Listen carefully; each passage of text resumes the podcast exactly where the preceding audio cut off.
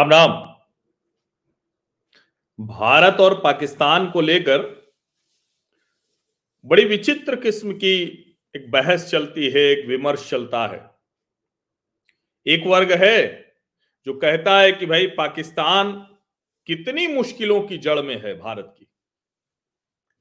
और दूसरा कहता है कि देखो जब कुछ नहीं मिलता तो पाकिस्तान ले आते हैं। तो भारत और पाकिस्तान के बीच आखिर है क्या? और मैं एक बात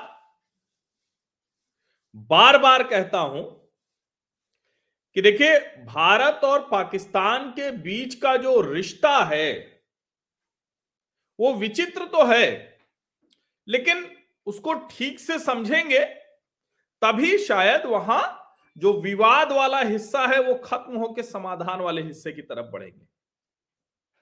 वरना तो एक बड़ा वर्ग भारत में रहा लंबे समय तक, जो अमन की आशा जैसा अभियान चलाता रहा। अब ये अलग बात है कि वो जो अमन की आशा वाला अभियान था, उसमें भी वो पक्ष कभी शामिल ही नहीं किया गया जो कहता है कि भाई भारत की समस्याओं की बहुत सी ऐसी समस्याएँ हैं, उन समस्याओं की जड़ में पाकिस्तान है। लेकिन कई बार कुछ ऐसी खबरें आ जाती हैं, ऐसे समाचार आते हैं, जिनको हम जब ध्यान से देखते हैं तो समझ में आता है कि अरे नहीं, ये तो वही सच है, भारत का हिस्सा रहा, भारत से कटा, भारत को लहूलुहान करने वाला, भारत में हिंदू मुसलमान स्थायी भाव दे देने वाला। हमारा ही हिस्सा पाकिस्तान हमारे लिए नासूर बना हुआ है।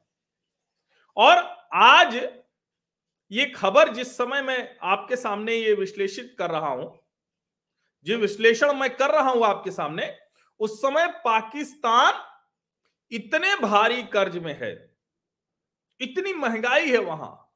आटे, दाल, चावल, आलू सबके लिए मारामारी हो रही और उस समय में एक खबर आ जाती है।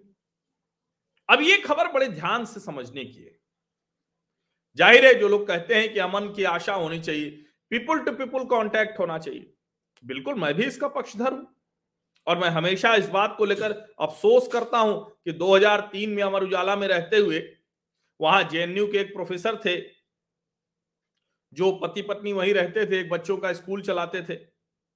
और वो भी किसी तरह का कार्यक्रम चलाते थे। साल में एक बार वो प्रतिनिधिमंडल लेकर पाकिस्तान जाते थे। इसी उम्मीद से कि भारत और पाकिस्तान के बीच रिश्ते आज नहीं तो कल बेहतर होंगे।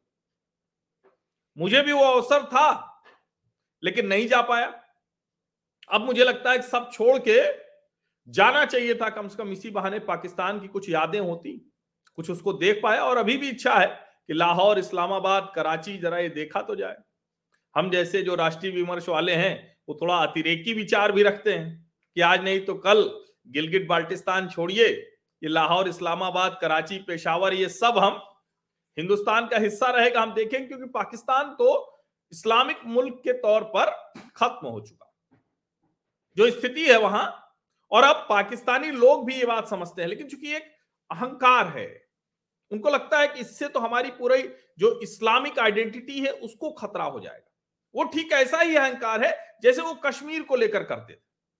उनको लगता था कि सब समस्या में के प्रॉब्लम यानी कश्मीर प्रॉब्लम कुछ भी हो जाए के प्रॉब्लम यानी वहाँ लोग पढ़ ना पाए, वहाँ लोग खाना ना खा पाए, वहाँ लोग दवाई ना पाए के प्रॉब्लम कहते हैं कि हमने कश्मीर में आतंकवादी भेज दिए, इतना खर्चा हो गया तो भैया तुम लोग अपने पेट पे कपड़ा बाँध के सो जाओ।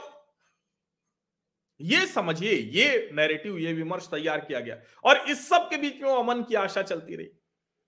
जब जम्मू कश्मीर से अनुच्छेद 370 की समाप्ति की गई तो कई लोगों की गिरफ्तारी हुई, जिसमें गौतम नौलखा जैसे लोग भी हैं। अनुद्दीन रॉय जैसों का भी बयान हमने सुना। देश में, भारत में ऐसे लोग थे जो प्रोफेसर हैं, जो पत्रकार हैं, जो इंटेलेक्चुअल स्पेस के लोग हैं, साहित्यकार हैं लीडर्स हैं। जिनको हम थोड़ा और उस भाषा में कहें तो अचानक लीडर्स कह रहा हूँ अंग्रेज़ी में, नेता कह रहा हूँ हिंदी में। अगर मैं कहूँ लीडरान, हमारे लीडरान तो एकदम लगे कह रहे ये भी अमन की आशा वाला है। लेकिन ये जब कहा जाता है कि भाई भारत के खिलाफ पाकिस्तान से किस किस तरह की साजिश होती है, उसमें एंटी कश्मीर आर्टिकल्स लिखना राइट अप लिखना। जम्मू कश्मीर में किस तरह से भारत के हिस्से में मुश्किल है? जो पाकिस्तान ने अवैध कब्जा किया, उस पर कभी कोई लेख यहाँ के पत्रकार नहीं लिखते, वहाँ के भी पत्रकार नहीं लिखते, कोई नहीं लिखता। दुनिया भर में कोई उसकी चर्चा ही नहीं करता।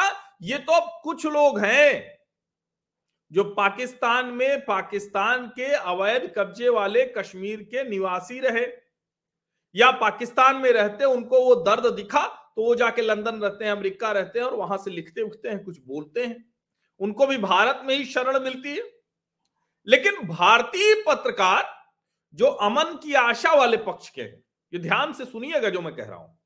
एक तो पक्ष जो मानता है कि बहुत सी समस्याओं के जड़ में पाकिस्तान है, आतंकवाद पाकिस्तान करता है, और एक है अमन की आशा वाले जो ये सवाल खड़ा कर देते हैं कि पुलवामा कहीं भारतीय जनता पार्टी ने चुनाव जीतने के लिए तो नहीं किया। ऐसी मूर्खतापूर्ण देश विरोधी बहस चलाने का जो लोग प्रयास करते हैं। उसमें ढेर सारे नेता भी शामिल हैं, गिन लीजिए एक एक को।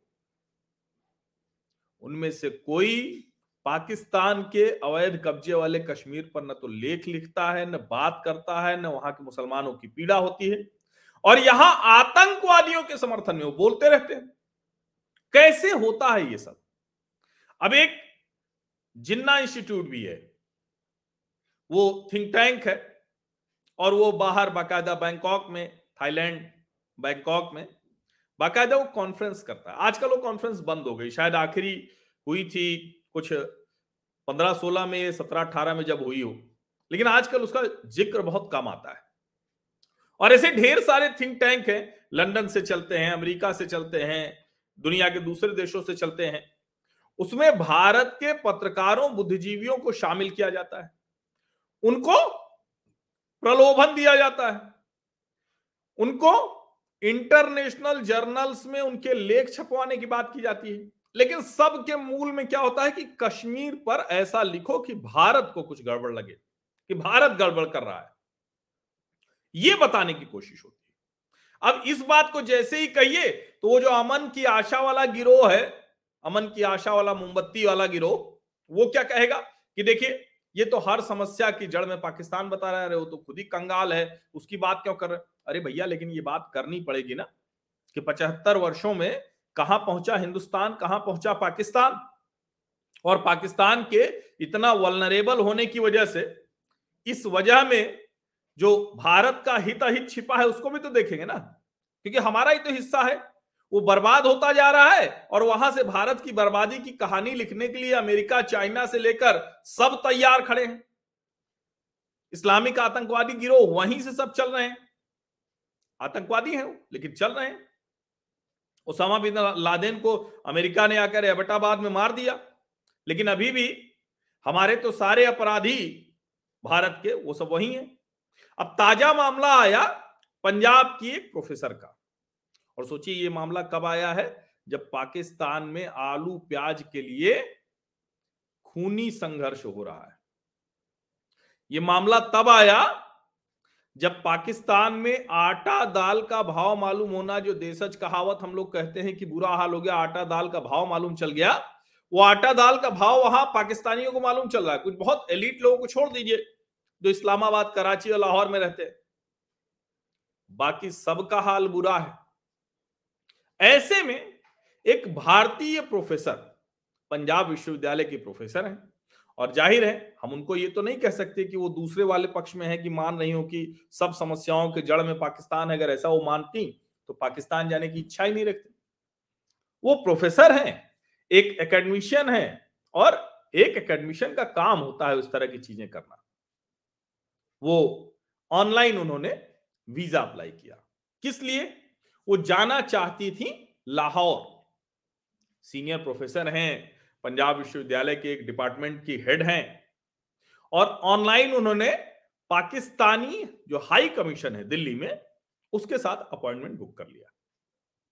अब जब वो वहाँ गई तो उनसे पूछा गया, और ये स्वाभाविक है, कहीं के लिए भी आप वीज़ा लेते हैं तो आपसे पूछा जाता है कि भैया आखिर क्यों जाना चाह रहे हो?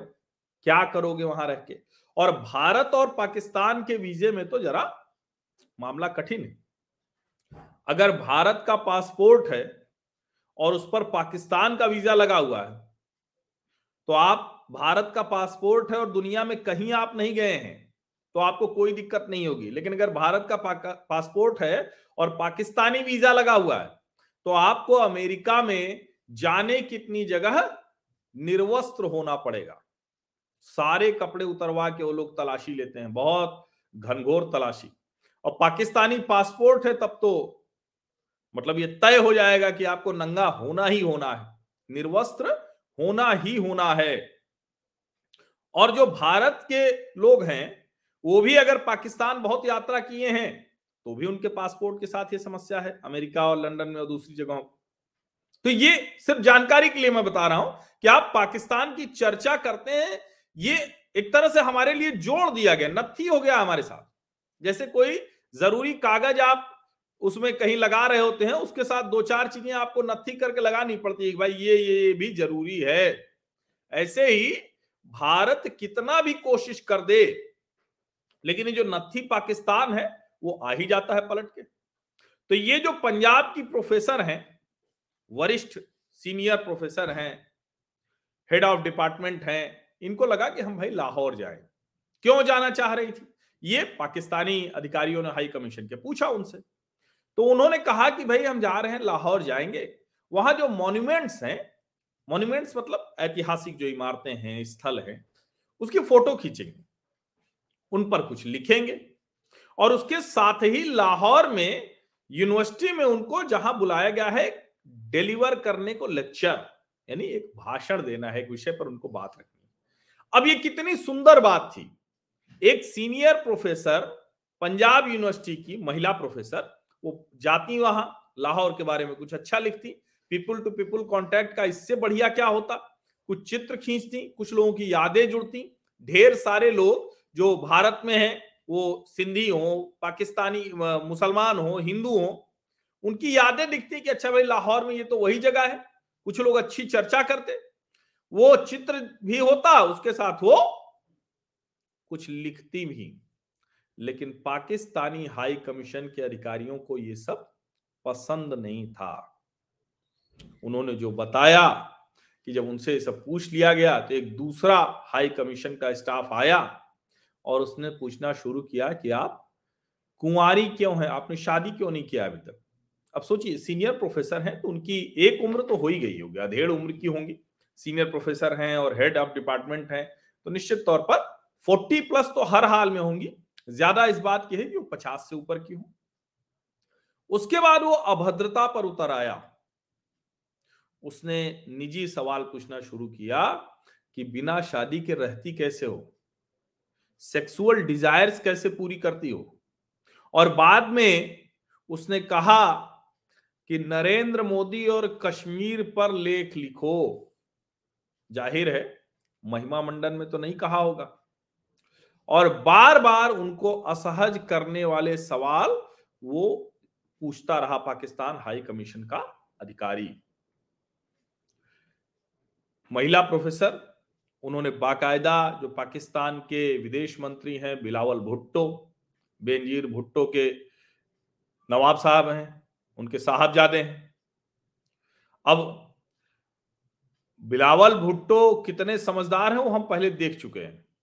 उनकी नरेंद्र मोदी पर टिप्पणी भी हम देख चुके हैं। लेकिन उस महिला की शिकायत पाकिस्तानी पोर्टल पर करने के बावजूद अभी तक कुछ भी नहीं हुआ। अब उन सीनियर प्रोफेसर ने डॉक्टर एस जयशंकर को भी लिखा है। डॉक्टर एस जयशंकर के ऑफ़िस से कहा गया हम उसको आगे बढ़ाएँगे। तब ये खबर मीडिया में आई है। पूछा क्या गया? कि ये बताइए कि आप तो पंजाब से हैं तो खालिस्तान के आंदोलन को समर्थन करती हैं या नहीं करती अब ये सब आप खबर में आएगा, निकल जाएगा, समझ में ही नहीं आएगी कोई बात। लेकिन आप सोचिए, पंजाब विश्वविद्यालय की सीनियर महिला प्रोफेसर से जो जो कहा गया, वो क्या दबाव बनाने की कोशिश थी? किस तरह से उनको ट्रैप में अपने फंसाने की कोशिश थी? कैसे कश्मीर पर प्रोपगंडा अब नरेंद्र मोदी के खिलाफ भी होगा वरना भारत के खिलाफ था? कांग्रेस के नेता रहते तो उनके खिलाफ लिखवाना था। कांग्रेस के जो प्रधानमंत्री रहते, उनके खिलाफ लिखवाना था। वही तो बरसों से होता चला आ रहा है। लेकिन दुर्भाग्य से पहले की सरकारों ने वो हार्ड लाइन नहीं ली। हार्ड लाइन मतलब ये थोड़ी ना है कि हम कोई पाकिस्तान को रोज गाली देना है। भारत की सरकार ऐसा नहीं करती। बस यही कहा कि गोली बोली साथ नहीं चलेगी। सुषमा स्वराज जी का वो भाषण हम सबको याद है। डॉक्टर एस जयशंकर के भी जो अंतरराष्ट्रीय मंचों पर बयान है, वो बड़े स्पष्ट दिखते हैं कि वो क्या कहना चाह रहे हैं, क्यों कहना चाह रहे हैं। ये जो किस्सा मैंने बताया, ये इसीलिए बताया कि आप समझिए कि 370 अनुच्छेद हट जाने से कितने लोगों की दुकानें बंद हुई हैं, कितने लोगों के फॉरेन ट्रिप्स, और आप जाइए, बिल्कुल, पाकिस्तान बुलाए जाइए। लेकिन यह शर्त अगर हो कि कश्मीर पर और नरेंद्र मोदी के खिलाफ लेख लिखना है, भारत के खिलाफ लेख लिखना है, अभद्र व्यवहार कोई करे, वो पाकिस्तानी हाई कमिश्नर वाला कहता है कि हमको तो इस्लाम में इजाज़त है कि हम चार चार शादियाँ करें। हमको तो ये भी इजाज़त है कि हम शादी से इतर भी संबंध रखें। आप लोगों के यहाँ क्या है? और यही जब बात हम यहाँ करने लगते हैं कि भाई सबके लिए एक बराबर अधिकार कर दो। क्यों? शरिया जैसा कानून, इस्लामिक कानून। तो उस पर कहा जाता है कि ये तो सांप्रदायिक चर्चा है। और इसकी बात गंभीरता से होनी ही चाहिए। अगर नहीं होगी तो यकीन मानिए कि यह समस्या बनी रहेगी। और भारत की समस्याओं के जड़ में, बहुत सी समस्याओं के जड़ में। अब लोग कहते हैं कि आप पाकिस्तान पाकिस्तान क्यों करते हो? हिंदू, मुसलमान क्यों करते हो? नहीं करना चाहिए। लेकिन पाकिस्तान पाकिस्तान इसलिए क्योंकि भैया वो समस्या हमारे साथ नथी है। जुड़ी हुई हमारे साथ उछल्ले की तरह चिपकी हुई दुनिया, भारत, पाकिस्तान एक करके बोलती थी, अब अच्छा है कि पाकिस्तान की औकात क्या है? भारत कहाँ खड़ा है? साफ़ साफ़ बात होती है। समझिए इसको। गंभीर मसला है। और हमें भी इसी तरह से बात करना, बोलना, बताना सीखना पड़ेगा। इंटरनेशनल नैरेटिव में इंडिया फ़र्स्ट, भारत कैसे बेहतर दिखे, श्रेष्ठ दिखे? हम ये नहीं कह रहे हैं कि हम दुनिया को कब्जा करना चाहते हैं। लेकिन दिखना जो जो है वो तो कहना पड़ेगा ना भाई। वरना हम कहेंगे, अरे नहीं नहीं, कोई बात नहीं, भारत, पाकिस्तान सब एक बराबर, अरे कैसे एक बराबर हो सकता है?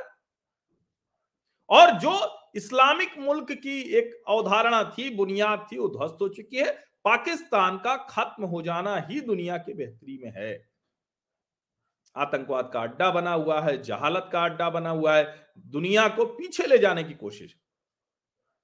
अफ़गानिस्तान में सब दिख रहा है कि भाई तालिबान ही कर रहे हैं तो साफ़ साफ़ पता चल रहा है कि महिलाओं को पढ़ने नहीं दे रहा है इसको ये नहीं कर रहा है उसको वो नहीं कर रहा। है यहाँ लोकतंत्र की आड़ में सब हो रहा है।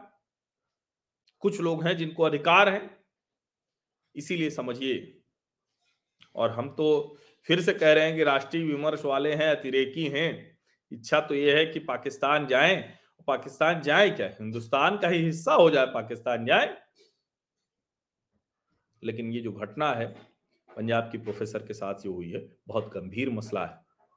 सचमुच भारत से जो लोग पाकिस्तान जाते आते हैं, क्यों वो संदेह के घेरे में आ जाते हैं, उसकी भी एक बड़ी मिसाल है, बड़ा उदाहरण है। अच्छा है कि उन्होंने सब कुछ ज़ाहिर कर दिया है, सबके सामने लाकर रख दिया है। आप सभी का चर्चा में शामिल होने के लिए बहुत बहुत धन्यवाद। सब्सक्राइब ज़रूर कर लीजिए नोटिफिकेशन वाली घंटी भी दबा दीजिए। लाइक बटन तो आपने अब तक दबा ही दिया होगा। थोड़ी जिसको कहते हैं ना कि रफ्तार बढ़ाइए इस विमर्श को बड़ा करने में। एंटी इंडिया प्रोपागेंडा वाले यूट्यूब चैनल्स बढ़ रहे हैं। और आप उनको गाली देने भी जाते हैं तो ये यूट्यूब है, ये आर्टिफिशियल इंटेलिजेंस से चलता है एल्गोरिदम से चलता है, वो उसके आधार पर बहुत आगे निकल जाते हैं। सार्थक सकारात्मक राष्ट्रीय विमर्श के लिए सब्सक्राइबर बनिए, आगे बढ़ाइए इस विमर्श को। बहुत बहुत धन्यवाद।